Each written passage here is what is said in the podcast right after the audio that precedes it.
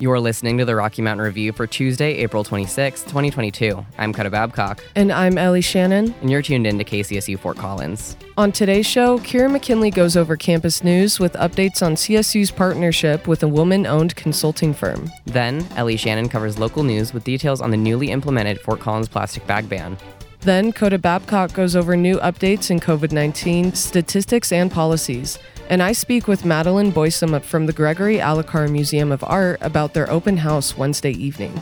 Then, I go over information on the reopening of the U.S. Embassy in Kiev, Ukraine, and explain how wildfires are ravaging New Mexico.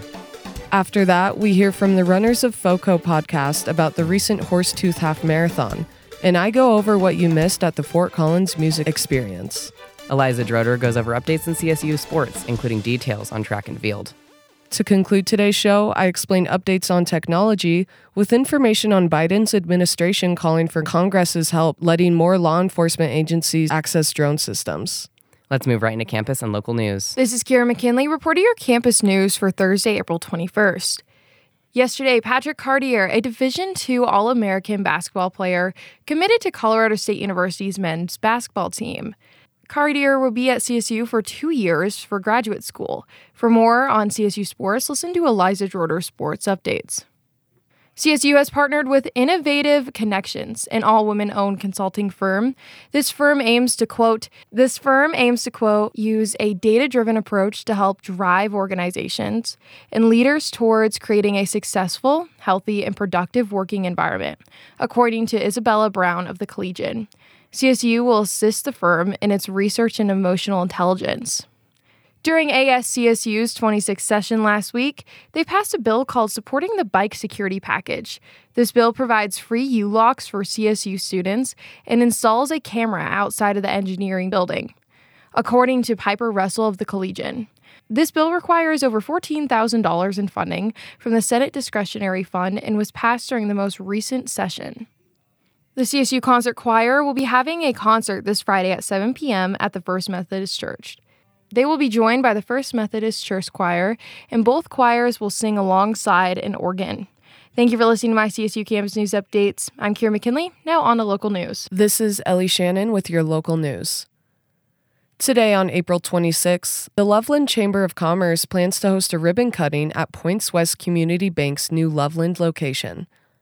Mark Braze, CEO of Points West Community Bank, will be addressing an audience about the new location and other details.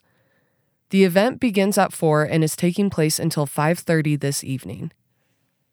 Starting on May 1st, a plastic bag ban is going into effect in Fort Collins. The new policy is the result of a 2021 voter approved ballot measure. The ban means that plastic bags will no longer be offered at any grocery stores in Fort Collins city limits. 19 grocery stores, including Walmarts, Targets, Safeways, and smaller grocers, will now serve paper bags with a 10 cent fee. The ban doesn't apply to trash bags or bags for bulk items, and anyone that participates in a local, state, or federal income qualified government assistance program will be exempt from the 10 cent fee. The city is splitting the bag proceeds with grocers 60 40, with the city getting the larger portion. The 6 cents per bag the city is getting is meant to cover the cost of program implementation, including consumer education and distribution of free reusable bags. The grocers are expected to spend their 4 cent share on signage, employee training, and promotion of reusable bags. After a years long case, Susan Holmes has been convicted of lying on a red flag petition. Holmes's son, Jeremy Holmes, died in a shooting involving a Colorado State University police officer in 2017. Holmes called police reporting that her son was suicidal and that he had left her home with a knife which he intended to use to kill his brother and sister in law who lived on CSU's campus. When officers confronted Jeremy, he told them to kill him several times. Holmes ended up filing a red flag petition against the CSU officer, which petitions to take away a person's firearms. When Holmes filed the petition, she marked that she was a family member or household member of the officer. Holmes was arrested in 2020 during a live stream, and a jury eventually agreed Holmes knowingly lied on the petition and tried to influence a public servant. Holmes will be sentenced in June. That's all for your local news. Thanks for listening in on the Rocky Mountain Review. Make sure to tune in every Tuesday and Thursday from 4 to 5 p.m. I'm Ellie Shannon on KCSU on 90.5 FM, and we'll be right back. This is your Captain DJ Knox speaking. Our flight into Culture Hours boarding this Saturday from 3 to 5 p.m., where we will fly all over the world and explore new music.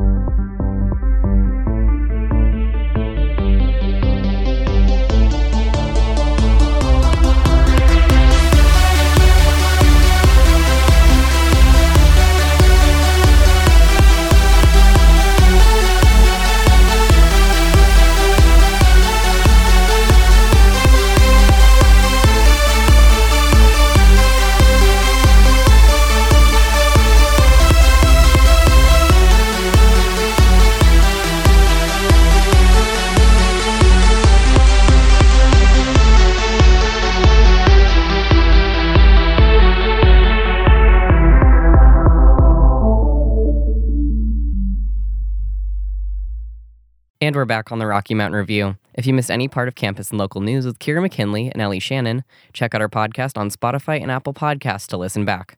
I'm Coda Babcock, and these are COVID 19 updates for Tuesday. Colorado State University reports over 8,300 COVID 19 cases since reporting began in May 2020. Seven new cases were reported yesterday among students, with one new case reported among staff and faculty at CSU. Masks are no longer required on CSU's Fort Collins campus with the exceptions of some buildings, like the CSU Health Network. Larimer County reports low COVID 19 community transmission levels, along with almost 81,000 COVID 19 cases and 485 deaths. The county's seven day case rate is around 138 cases per 100,000 residents, based on data reported this morning. 7% of tests administered in Larimer County came back positive in the past week, and new COVID 19 hospital admissions remain low. COVID 19 patients take up 1% of local inpatient hospital beds. The state of Colorado reports over 1.3 million cases of COVID 19, along with over 13,000 deaths. 4.8 million people have been tested in Colorado, with overall hospitalizations at around 62,000. 10.6 million vaccines have been administered in the state, and over 4 million Coloradans are fully vaccinated. The Centers for Disease Control and Prevention report over 80.8 million cases of COVID 19 and over 987,000 deaths nationally. Over 82% of the eligible U.S. population is at least partially vaccinated against COVID 19. Cases are beginning to go down nationally while deaths are steadily increasing. I'm Coda Babcock, and that's all for Tuesday's COVID 19 updates. Information from this segment comes from Colorado State University, Larimer County, the Colorado Department of Public Health and Environment, and the CDC. If you are a student, staff member, or faculty member at CSU, visit covid.colostate.edu to submit vaccine information and get the most recent information on COVID 19 at the university. The Gregory Allicar Museum of Art invites the Colorado community to Communities in Common, an evening at the Gregory Allicar Museum of Art. Tomorrow, on Wednesday, April 27th, the museum will hold an after hours open house with light refreshments, exhibits, and other opportunities to learn about Colorado State University's Art Museum. Today, I am joined by Madeline Boysom, the Communications Director for the Gregory Allicar Museum of Art. Thank you so much for joining me today, Madeline. How are you? I'm doing well. Thank you so much for having me. Of course. And I was curious about why this event is happening and what the purpose of this open house is. Well, it's actually a unique event. We were approached by a student named Justin Burry in the LEAP's LEAP 650 Arts Events Management class. LEAP is the Leadership, Entrepreneurship, Arts Advocacy, and the Public Institution for the Arts, which is all about arts management. And this is actually a sort of capstone project for that class. And so it's really student run, student led, and we are just happy to host it. And why is the Art Museum important to CSU's community and the Fort Collins community? That's a great question. I always like to think of the Gregory Allicar as being your museum my museum, everyone's museum, um, because the collection belongs to Colorado State University and because CSU is a land grant institution, that means our collection belongs to everyone. So it is, in essence, your museum. So it's an integral part of the campus not only because of the collection, but also because of events like this, where students get to interact with and be involved with the collection, with the visitors, with events planning, and so much more. What time will the open house be starting and what should visitors expect? The open house will be starting at 5 p.m. and it will go to 7:30 p.m. tomorrow, April 27. And visitors should be prepared for a chance to see the current exhibitions and to talk with some museum staff and Justin, who organized the event, and just get a sense for what the museum is about. This is an introduction, this is the very beginning of this relationship that we hope that people will have with the institution and with our collection. And how large is the gallery space? We have more than 5,000 works of art in more than 10,000 square feet of gallery space. And that's augmented by teaching facilities and an additional 4,000 square feet of state of the art collection storage and exhibition preparation spaces. Wow, that's very big. What kind of ex- exhibitions will be featured at the open house?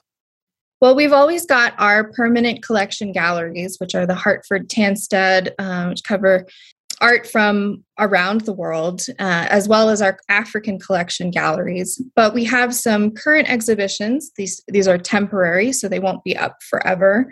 Um, the first is Black Art at CSU, Building a Presence, which was organized in partnership with CSU's Black African American Cultural Center and also the ACT Human Rights Film Festival.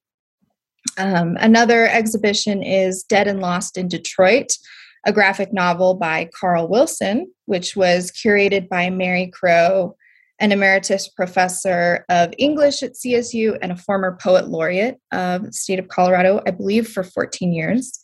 And then also Survivance, which was actually curated by students in another class, Art 317, which is Native North American art history under the guidance of Emily Moore, who is an associate professor of art history and an associate curator of American art at the museum. How does the open house encourage the local community to interact with art? That's also a great question. I would say it comes down to awareness. Sometimes museums can be hidden spaces or or places that feel like if you don't have a background in art or art history that they are not available to you. So, something, an event like this is something that opens up the museum to everyone, reminds everyone that we, we do exist for the entire community, whether you know anything about art or not. And in many cases, you don't need to know anything about art. That's the beauty of it. You can simply come to the space, keep an open mind, see what you see, and get to interact with what feels most important to you. How does programming at the Art Museum support CSU students in developing as professionals? It supports in so many ways. I mean, from this event itself proves that events programming, students can be involved in learning how to create, uh, plan, host, uh, execute events for art spaces Survivance is a great example of how students uh, get a chance to curate. I remember when I was in my undergrad, I never got a chance to curate an exhibition, and that is such a, a unique opportunity for students who are in art classes. But also, it offers a space for people who are not uh, students who are not in the arts departments to get a job uh, working at the front desk, being a museum attendant, getting to see the front of house of a cultural institution more generally. And we always offer personal and one on one experiences with the collection, and um, our staff are always more than willing to talk about what we do and how we do it. And the options are and opportunities are really endless. We, we exist here for the CSU community, for the Fort Collins community, for the Colorado community. How long do exhibitions usually stay up for?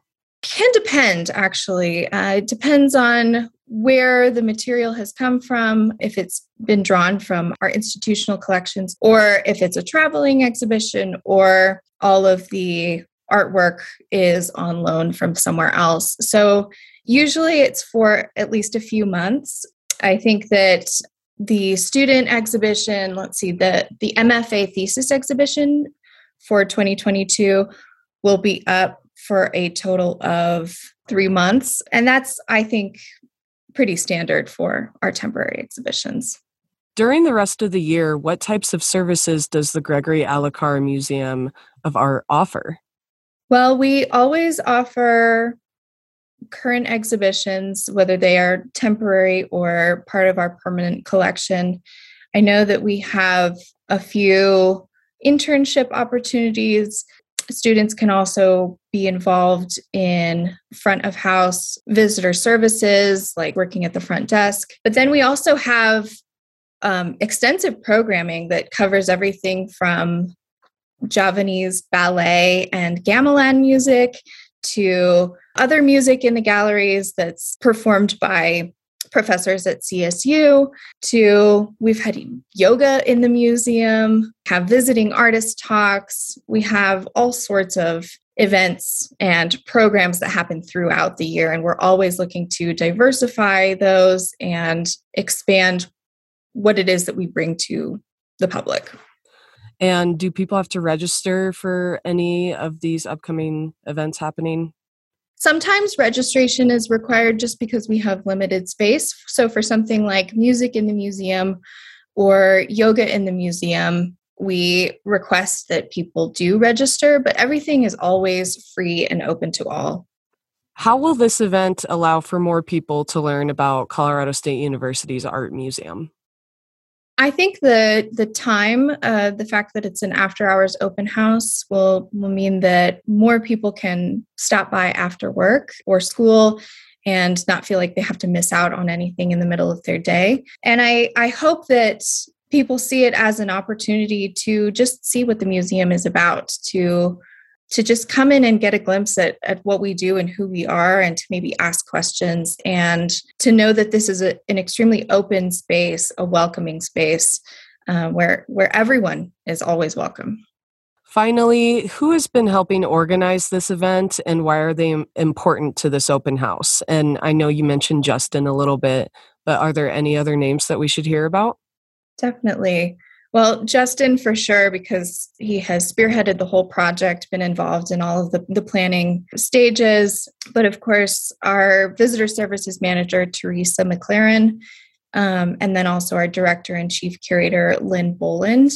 And then all of our our visitor services attendants, museum attendants. I'm relatively new to the museum, so I don't know everybody by name, but we also want to thank them. So it really is a community effort course. And is there anything else you'd like to add?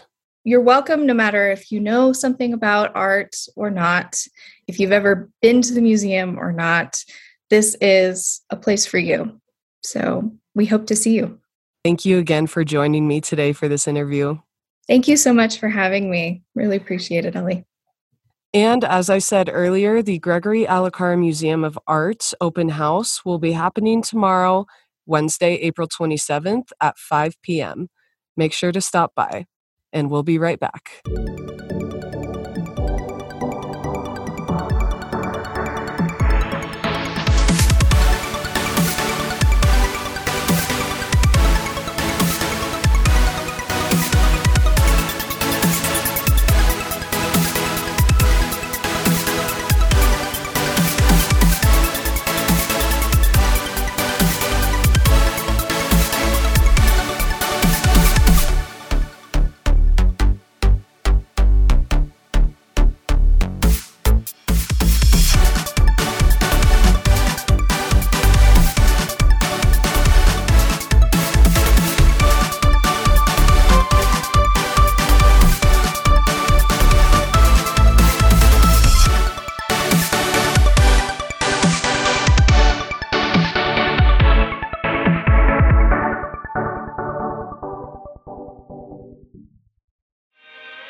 It's DJ Outer Control. You're listening to 90.5 KCSU Fort Collins. And we're back on the Rocky Mountain Review. I'm Coda Babcock for KCSU News, and you're listening to National News for Tuesday. New Mexico is in a state of emergency due to wildfires burning in almost half of the state's counties. The Associated Press reports that New Mexico Governor Michelle Lujan Grisham signed the declaration of emergency as over a dozen wildfires burned through the state. One fire started on April 6th and merged with another fire over the weekend to create the most widespread wildfire in New Mexico. The fire was about 84 square miles in the area, and on Sunday, it was just 12% contained. Fires in the state are partially being fueled by heavy winds, with one fire charring over 80 square miles by Sunday. Some of the winds began to slow down over the weekend, but containing fires was still a challenge, with damage counts unclear because the wildfires areas are too dangerous for crews to enter. New Mexico is waiting on support from the government to help manage the fire and maintain public safety. The Supreme Court is considering the case of a football coach who was fired for praying on the football field. Nina Totenberg from National Public Radio reports that Joseph Kennedy brought his case to the High Court Monday after the football coach from Bremerton, Washington, was removed from his position for praying on the field before high school football games. While the coach originally did group prayers, which were open to members from either teams before games, he moved to do them alone after a superintendent and athletic director ordered coaching staff to stop the practice.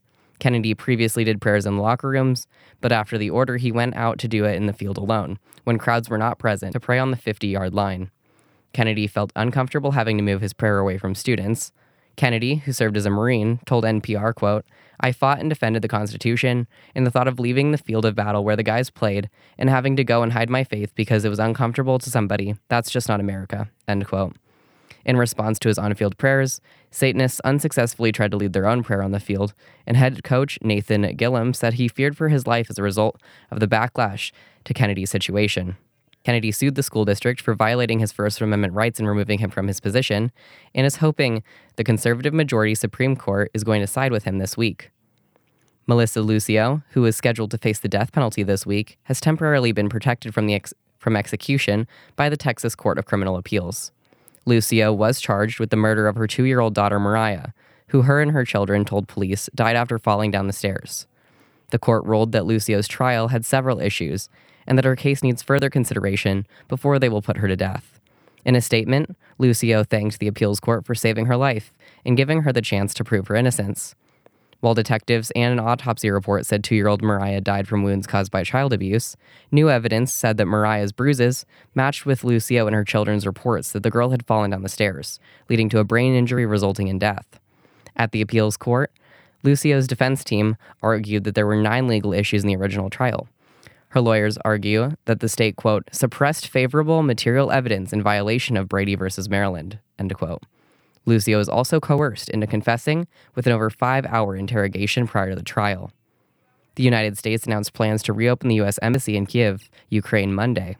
Pavel Polityuk and Natalia Zinets from Reuters report that the reopening will increase military aid to Ukraine from the U.S.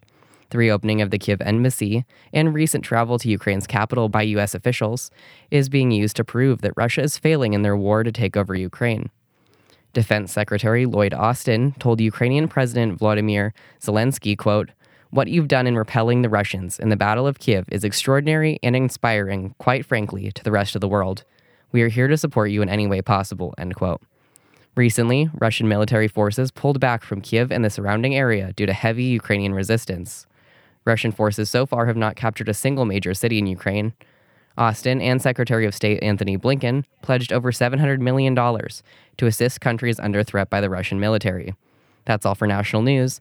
I'm Coda Babcock for KCSU News. And now we're going to hear some highlights from the Runners of FOCO podcast. Today we're going to be talking about the Horsetooth Half Marathon, which happened last Saturday, April 10th. So, Corey and I both participated in this race and had a really good time.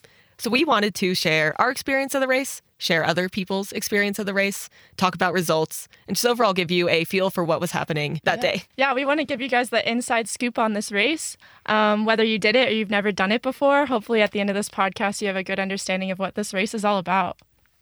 As you've probably heard in our previous podcasts, it is kind of the Fort Collins half marathon. If you run in Fort Collins, perhaps even if you just live in Fort Collins, you know that Horsetooth Half Marathon is a big celebration of running and just life in Fort Collins. So we're really excited to share with y'all. We're going to start with sharing the results. On the men's side, we had a very exciting race. So Dominic Korir from Colorado Springs got first place and broke the course record with a time of one hour, six minutes, and 51 seconds.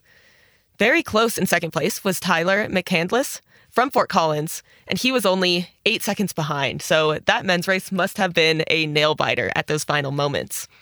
And then on the women's side of things, there was an exciting race as well. Elizabeth Lagoy from Salt Lake City won the race with a time of 1 hour, 20 minutes, and 2 seconds. And Sophie Anders from Front Range Elite, who we interviewed, you can check that out in our last episode. She had an amazing race and came in second behind Elizabeth with a time of 1 hour, 20 minutes, and 32 seconds, so also close behind. And right on Sophie Anders' heels was Sophie Seward, who is another local Fort Collins runner who runs with Sophie on Front Range Elite. So, really great job, you guys. Yeah, I was really impressed with the showing this year. The Horsetooth Half has, you know, it has a net downhill, so it's not a terrible course, but also that first bit is very hilly. And as you'll soon hear from various anecdotes, it was a very windy day. So I am very impressed with how people really showed up and competed at this race. Tatum and I showed up to the start of the race on Sunday morning. I think we got there like an hour before or something. And we started doing our warm ups. It was really fun watching everyone trickle in. I think around 2,000 people participated in this race. So it was quite a crowd. There were maybe 100 porta potties, like more porta potties than I've ever seen in my life. Yeah, it was really fun just seeing the people congregate on that road that leads up to the reservoir. So many porta potties. It had been a while, but I feel like waiting in line at a porta potty is a classic pre race experience. So that definitely got the nerve setting in for me, at least. Yeah, and it was really great just to be surrounded by people who are going to come out and run 13.1 miles, a half marathon that day. So, from a previous Olympian to a group of friends, a mom pushing a stroller, like everyone from all walks of life in Fort Collins was out excited to run this race. It was just, I thought there was really great energy. The race starts at the bottom of Horsetooth Reservoir, and the first 1.8 miles is just a climb to the top of what the race dubs Monster Mountain, which is just over 500 feet up from the starting line. So it's just a brutal first two miles. There's really no warm up, there's no easing into this race. It's just immediate pain. And on Sunday, when the race happened, there was about like 30 mile an hour wind gusts maybe more. It felt like more at times. It really hits you in the face because down by the start, there was some protection. And it honestly was kind of hot. Tatum and I came layered up, but we both ended up running in like tank tops. But as soon as you got started in this race, you kind of come around this turn, and the wind was just blasting at that turn. And mentally in that moment, I was like, this is going to be hard. I started feeling pretty fatigued and uh, disheartened when I felt the gust of the wind. And I'd just come up the first part of the hill, but still the second part of the hill to go. I was breathing really heavy, and I just couldn't believe that after this, I would still have to run like 12 more miles. And so I'll admit, I walked up the second half of the hill. I was like, you know what, Corey? This is supposed to be fun. Like, if you want to walk, just just go for it. So I walked some wasn't feeling great. I also had terrible cramps come on like as soon as we started the race. So it was a mix up of some like pretty bad factors. But I got to the top of Monster Mountain, kind of walking slash jogging, and crossing that line felt like overcoming like a pretty big barrier my partner Preston was waiting at the top and he was cheering and then he ended up giving me his jacket and I felt very encouraged by that and was like okay I can do this. And then you you go into a downhill which was also really encouraging. And so I kind of just sucked it up. And mentally I was actually I was thinking about this Instagram post from one of my favorite professional runners Alexi Pappas. um, she recently ran an ultra relay from LA to Las Vegas. And she doesn't, she's just recently been getting into ultras. Um, she has competed in shorter distances and competed in the Olympics and the 10K. In her Instagram post, she explained that at the beginning of the race, she had really bad period cramps. And, you know, she had to sit down and squat. And I mean, depend.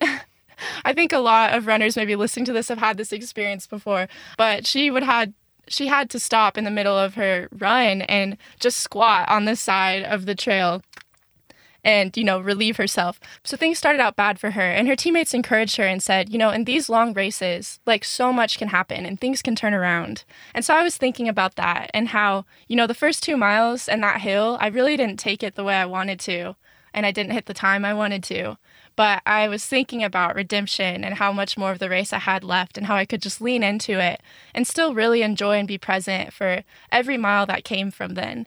And that was a really cool experience. It's also the way the race course is kind of set up. Once you overcome those hills, you get some downhill, and then by around mile six, you're turning onto the Poudre and it's flat, and the wind wasn't in our face anymore. And I really felt like the end of that race was redeeming for me. I started to feel lighter and faster, and also like start to enjoy myself a little bit. Yeah, yeah, yeah. That's awesome. I feel like one thing that I took into this race from our more recent trail running experience was that that mental toughness. I'm not sure that staying strong and staying committed and like you were saying Corey like recommitting to a run. I'm not convinced that in my pre-trail running days that was something that I had to practice because mm-hmm. I wasn't running more than 3 miles. So it's really cool to see our trail running training kind of reflect in how we experience this race. Yeah, I really like what you said about recommitting. I think that in these longer races, um, you have the opportunity, you know, every every mile, every moment to recommit to the race and and just to continue to push yourself and lean into that experience. Yeah. Yeah, that's awesome. It's cool how you can like I was really inspired by how you had such a hard beginning but still came in at like a pretty good time and still were able to finish strong and pick yourself back up. Oh, thank you. Tatum was there cheering me on at the finish um, because she had gotten there a few minutes earlier and hit a really awesome goal time. So, what was your experience like, Tatum? And particularly on those hills, how did you feel? Yeah, I kind of hinted to it earlier, but I was honestly really proud of myself and how I could take my trail running, my recent trail running training into this run. The hills were brutal and the wind was brutal, but I like just kind of put my head down and got it done you know, I wasn't running crazy times, but I just told myself that, like, all right, I know I have the like power to get up these. And I felt like having forced myself to train in all sorts of crazy elements over this past winter, I was able to just suck it up and get it done, which felt really gratifying. And yeah, like Corey said, you know, you hit miles six and a half, and I think you have pretty much one more hill after that point. And I was pretty exhausted, but there were these like two men nearby me who were encouraging each other. Blue shorts blue shorts. This man in these blue shorts was in the back of all my race photos making the funniest gestures. But I want to be his friend because he was cracking me up in the back of all of my race photos. but yeah, this man making all these funny gestures, him and someone else were talking about, you know, how the pacer, Horsetooth Half, has people who run certain paces if you have a goal time you want to hit. So, kind of rounding up that final hill, I was probably a minute behind the pacer for uh, the hour 40 minute mark. And these two men were just encouraging each other. And eventually I kind of chimed in with the conversation that, like, all right, he's a minute ahead, but like he's going to hold pace no matter what. And we can have a second wind, you know, with the tailwind and with these hills behind us. So that was really encouraging. For me, feeling tired and knowing that I was only halfway through the race, it was really encouraging to hear people in the same boat as me talk about how doable it was to hit their goals. So that was really nice. I'm a big fan of listening in on other people's conversations with each other, like the motivating ones, and listening to people cheering for each other and using that for yourself. That's kind of the beauty of big races. That's awesome. It's so cool how that kind of community formed, like in the middle of the race. Yeah. I also loved the Pacers during the race. I came up on a pacer for what my goal time and I was so hyped to see her and she was hyped to see me, you know, like she had the sign and she saw me come in and like matching pace with her and then passing her and she was just like, "Woo, yeah." And I was oh. like, "Yes." and yeah, it's so nice. Like you can really harness that energy um, mm-hmm. and encouragement from other people and it helps you get to the finish line. Yeah. I remember so clearly reaching the finish line, you know, and the pacer kind of peeled off and I was right behind him and I just yeah, having him there I'm a fun fact about me. I usually am awful with finishing races. I'm not very speedy gal. So really, I think that man being in front of me was the only reason I could actually sprint towards the finish line at this race. um, normally not my strong suit. And it was really fun, you know, some of those men that I kind of joined in on their encouragement. One of them was there and also said he squeaked under the 140 mark by a few seconds. So it was fun to like celebrate that with him afterwards as well. That's so nice. I also thought the the aid stations were really great. There were a lot of them, Mm-hmm. and they had water and snacks. I opted out of most of them because I was worried that if I stopped, I wouldn't be able to start going again. um, and then finally, I think just like with maybe four miles to go or something, I was like, okay, I could really benefit from some water. And so there are people at the aid station who would have water, you know, in little plastic cups, and they're like holding them out, and you can just kind of grab them. And so I'm like, okay, I'm gonna grab a water, and I I'm going in for it, but I don't slow down enough, and instead of grabbing it, I just slap it out of the man's hand. And I didn't turn back. I just kept going. so I, if, if that was you, I sincerely apologize. Thank you for your kindness. Oh, yeah. I remember getting some of those plastic water cups, and I turned into an animal drinking those. I would take them, and I didn't want to, you know, throw them on the ground. I didn't want to, like, I don't know. Anyway, I would take the water cups and I would gulp down as much as I could. But if I was nearing the trash can, I would just splash that all over my face. And I was like, this is how it has to be. I wasn't overheating. I don't know why I did what I did, but I thought it was the only way. There's a whole different race logic that is totally outside of normal logic. I would love to hear. I need advice for how to handle these aid stations. I haven't done many road races, and I'm just not sure what you're supposed to do with them. Like, do people do? Is the move to stop, you know, for a couple seconds and really just like be able to calmly drink your water, or maybe you just like come in at like a really slow jog, or maybe you skip them altogether. I don't know. Mm-hmm. I need advice in this realm. Yeah, me too, because I know I at least slowed down a little, but it still wasn't slow enough for me to get a lot of water in.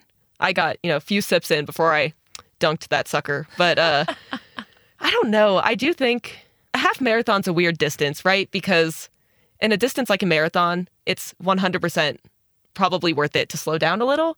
But yeah, I don't know how. I feel like a half marathon is in that weird spot where you still need to be going really fast through those. Probably. Maybe I'm very wrong. And then the finish of the race was super exciting too. It's really great. You like turn off the Poudre and then um and then New Belgium Brewery is right there and there's just like this line of people cheering and like the big finish line and I'm going to be real. I thought I was for sure going to throw up. Like the last 2 miles, I had this like wave of nausea hit me. And so by the time I saw the finish line, I was like, "Okay, come on. My main goal was to get there, you know, before I threw up."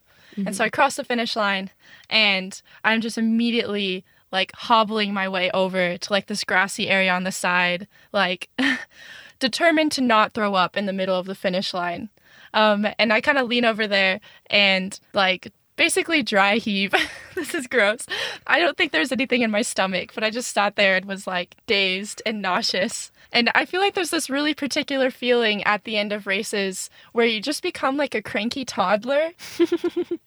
my friends Tatum and our other friend came over to like congratulate me and I was kind of just like the two essential features of the Horsetooth Half Marathon are the giant hills at the beginning and the beer at the end. So mm-hmm. Tatum wanted to go grab a beer. It was so packed inside of New Belgium. And I laid down on the ground, almost in the fetal position outside with my jacket on, waiting for Tatum to get her beer. I might as well have been like sucking my thumb. I was in quite a mental state. It was also still like really windy, which just added to my whole uh, crabby toddler demeanor. Yeah, for a while, I remember finishing the race, and like Corey said, all I wanted to do was like curl up and be warm. But it was so hard to be warm while sitting outside. I feel like when you finish a race, you just have like so many needs, and it's really hard for you to meet them yourself. yeah. like the simplest things. I'm like, okay, now put on my clothes. Now go to the bathroom. And it's all like really slow and intentional. You have to like focus a lot. And then I'm like laying on the ground. I'm like, I'm so thirsty. And then Preston went and grabbed water for me. Bless him. I know. Oh, and then, you know, I'm always thinking I should eat, but like my stomach never wants to eat right away. Oh man, I was a little bold going right for the beer, and that was fine. but That's in the spirit of the race. yeah, you had to. Yeah, one criticism I did have of the race was the food for the runners at the end. They didn't have a vegetarian option, mm. which was kind of a bummer for me. And also, I imagine a lot of other runners in Fort Collins who try to eat plant based. But I will say, I got three tortillas from the food station still, uh-huh. and I downed those suckers. Oh yeah, tortillas are easy. I think. Yeah, I know. Corey and I had this portable microphone that CSU, that KCSU graciously let us borrow for this event, and our hope was to interview people after this race to get their experiences. And it took us embarrassingly long amount of time post race to just feel okay enough to interview people. So we got a few really great interviews. There's not a ton because by the time we felt good enough, people were already packing up. But it was really exciting still to have those microphones and be able to talk to some of the people who were out there competing and volunteering on April 10th. yeah, we really had to talk ourselves into doing these interviews Yeah. um, and recover so that we were mentally well enough to engage with strangers. Yeah, that was a big thing. But yeah, it was really cool to be able to talk to other people, and we wanted to get you guys other perspectives on the Horsetooth Half Marathon. So here they are. This first interview is with a runner and a volunteer at the race. And my name's Rosa. Samantha. Okay, so just to start, why did you participate in Horsetooth Half today? Um, so I'm from Scotland. Um, I came here a couple weeks ago. I'm doing um, a placement at CSU Vet Hospital, and I've been involved in the Colorado running community since coming here as a way to like make friends. Um, and this is kind of like a, a fun landmark um, and like thing for me to do whilst I'm here. So yeah. Yeah, it seems like a great way to get connected. And you volunteered at the race today? What made you decide to do that? Um, I volunteered because I like to see the fastest people finishing the race, so I like to volunteer at the finish line. It's just really rewarding building the barricade and everything because when you're participating in a race, you don't see all that done. So, Would you recommend it to other people? volunteering, definitely, yeah. Uh, did you have any goals going into today's race? Um, the main thing was to get up the hills at the start. I had heard that um, it was a pretty steep race, and I've never really done a half marathon as hilly. So yeah, I'm just happy to have finished it and happy with my time, which is a bonus as well. So yeah, What got you through the hills today? um, probably like the good views, the good weather, the people around me, and just thinking that like after I've done the hills, it's gonna be downhill and flat. You mentioned good weather. Did the wind bother you at all? Yeah, it was kind of like in my favour at one point, and then obviously against me at another point. Um, but yeah, I'm from Scotland, and it's pretty windy there. Um, so it wasn't like it wasn't too out of the blue, but it was pretty windy. Look out for more Runners of Fort Collins episodes. We'll be interviewing more local runners and covering more local races and just keeping you connected to our running community. Hey, it's DJ Sang, and you're listening to 90.5 KCSU Fort Collins you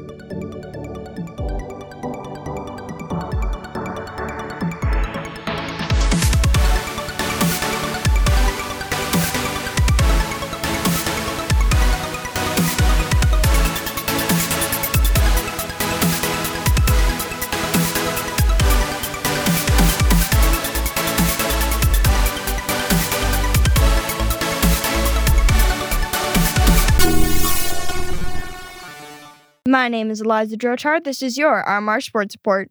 In women's softball, the team is 14 and 23, losing all three games to Fresno State this weekend.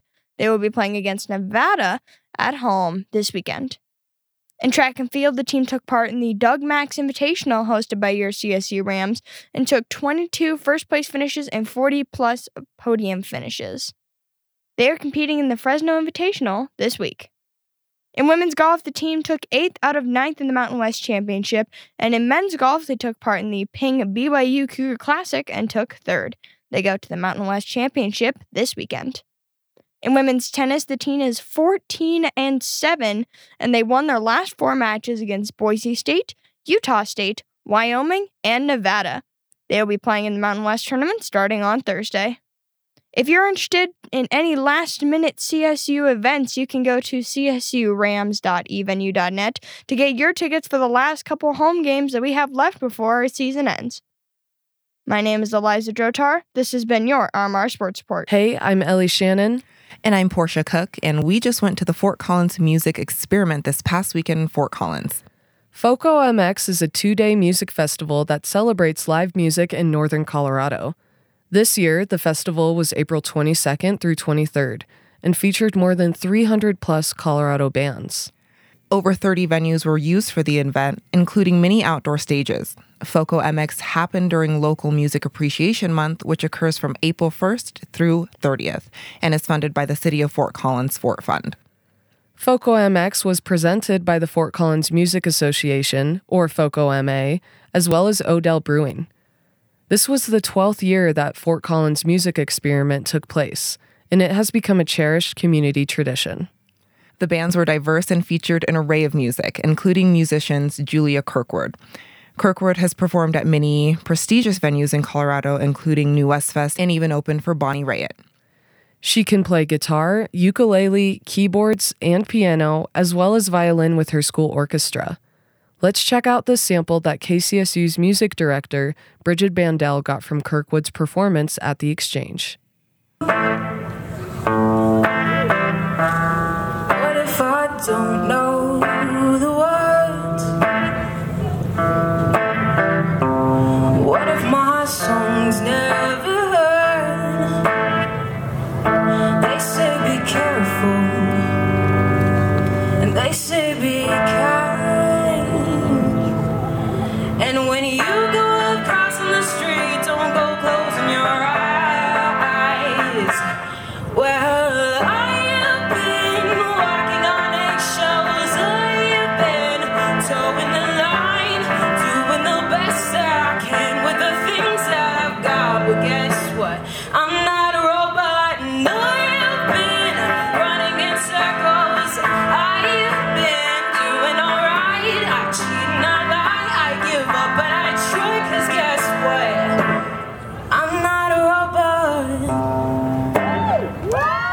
Kirkwood's performance was beautiful and soulful, and listeners at the exchange really enjoyed it.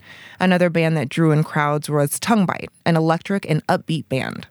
The six person indie rock band is made up of JJ Maestas, bassist Ben Eberil, guitarist Daniel Geller, drummer Diego Lucero, percussionist E. Lyon Xavier, and saxophonist Bo Brooks. The band is originally from Aurora, Colorado, and members play together as a jazz combo for Eaglecrest High School. In 2017, Tongue Bite became an official band. This small sample that Bridget Bandel got showcases the upbeat music they brought to Fort Collins.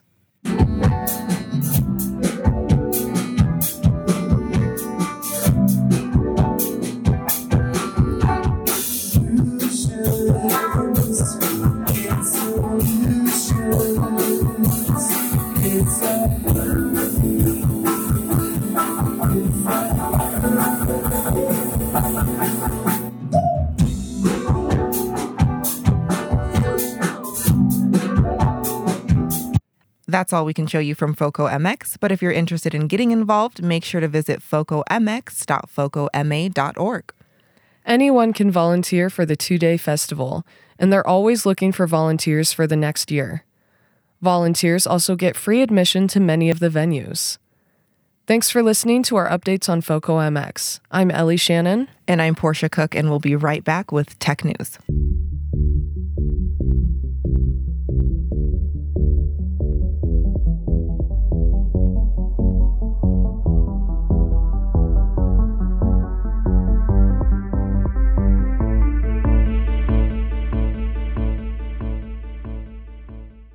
This is Ellie Shannon with your tech news. Netflix has lost more than 200,000 subscribers in the first quarter of 2022. This is the company's first drop in customers in more than a decade.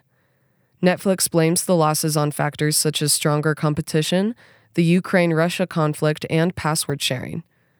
According to NPR News, Netflix shared a letter to shareholders stating the company relied on password sharing early on, but that there are now an estimated 100 million households sharing passwords. Netflix announced last month it wouldn't ban password sharing, but would charge for it instead. For $2.99, users can add up to two profiles. Customers did not react well to this, and it will take a year to run tests and begin enforcing the change. Netflix forecast it would add 2.5 million customers this quarter, but lost 200,000 customers. That figure excludes the loss of 700,000 customers in Russia because of the country's invasion of Ukraine. President Biden's administration called for Congress's help in letting more law enforcement agencies access drone tracking systems on Monday. The White House's outline of what it calls the Domestic Counter Unmanned Aircraft Systems National Action Plan called for Congress to reauthorize the authority to track drones given to organizations like the Departments of Homeland Security, Justice, Defense, and State, according to Mitchell Clark of The Verge. The government use of counter drone systems has become more controversial in recent months after a Ukrainian government official asked drone maker DJI to cut off Russia's access to its Aeroscope drone location system. At this point, these are recommendations made by the administration. No laws have been passed or are in the process of being passed. That's all for your tech news. Thanks for listening. This is Ellie Shannon on KCSU on 90.5 FM. Now, here's the weather.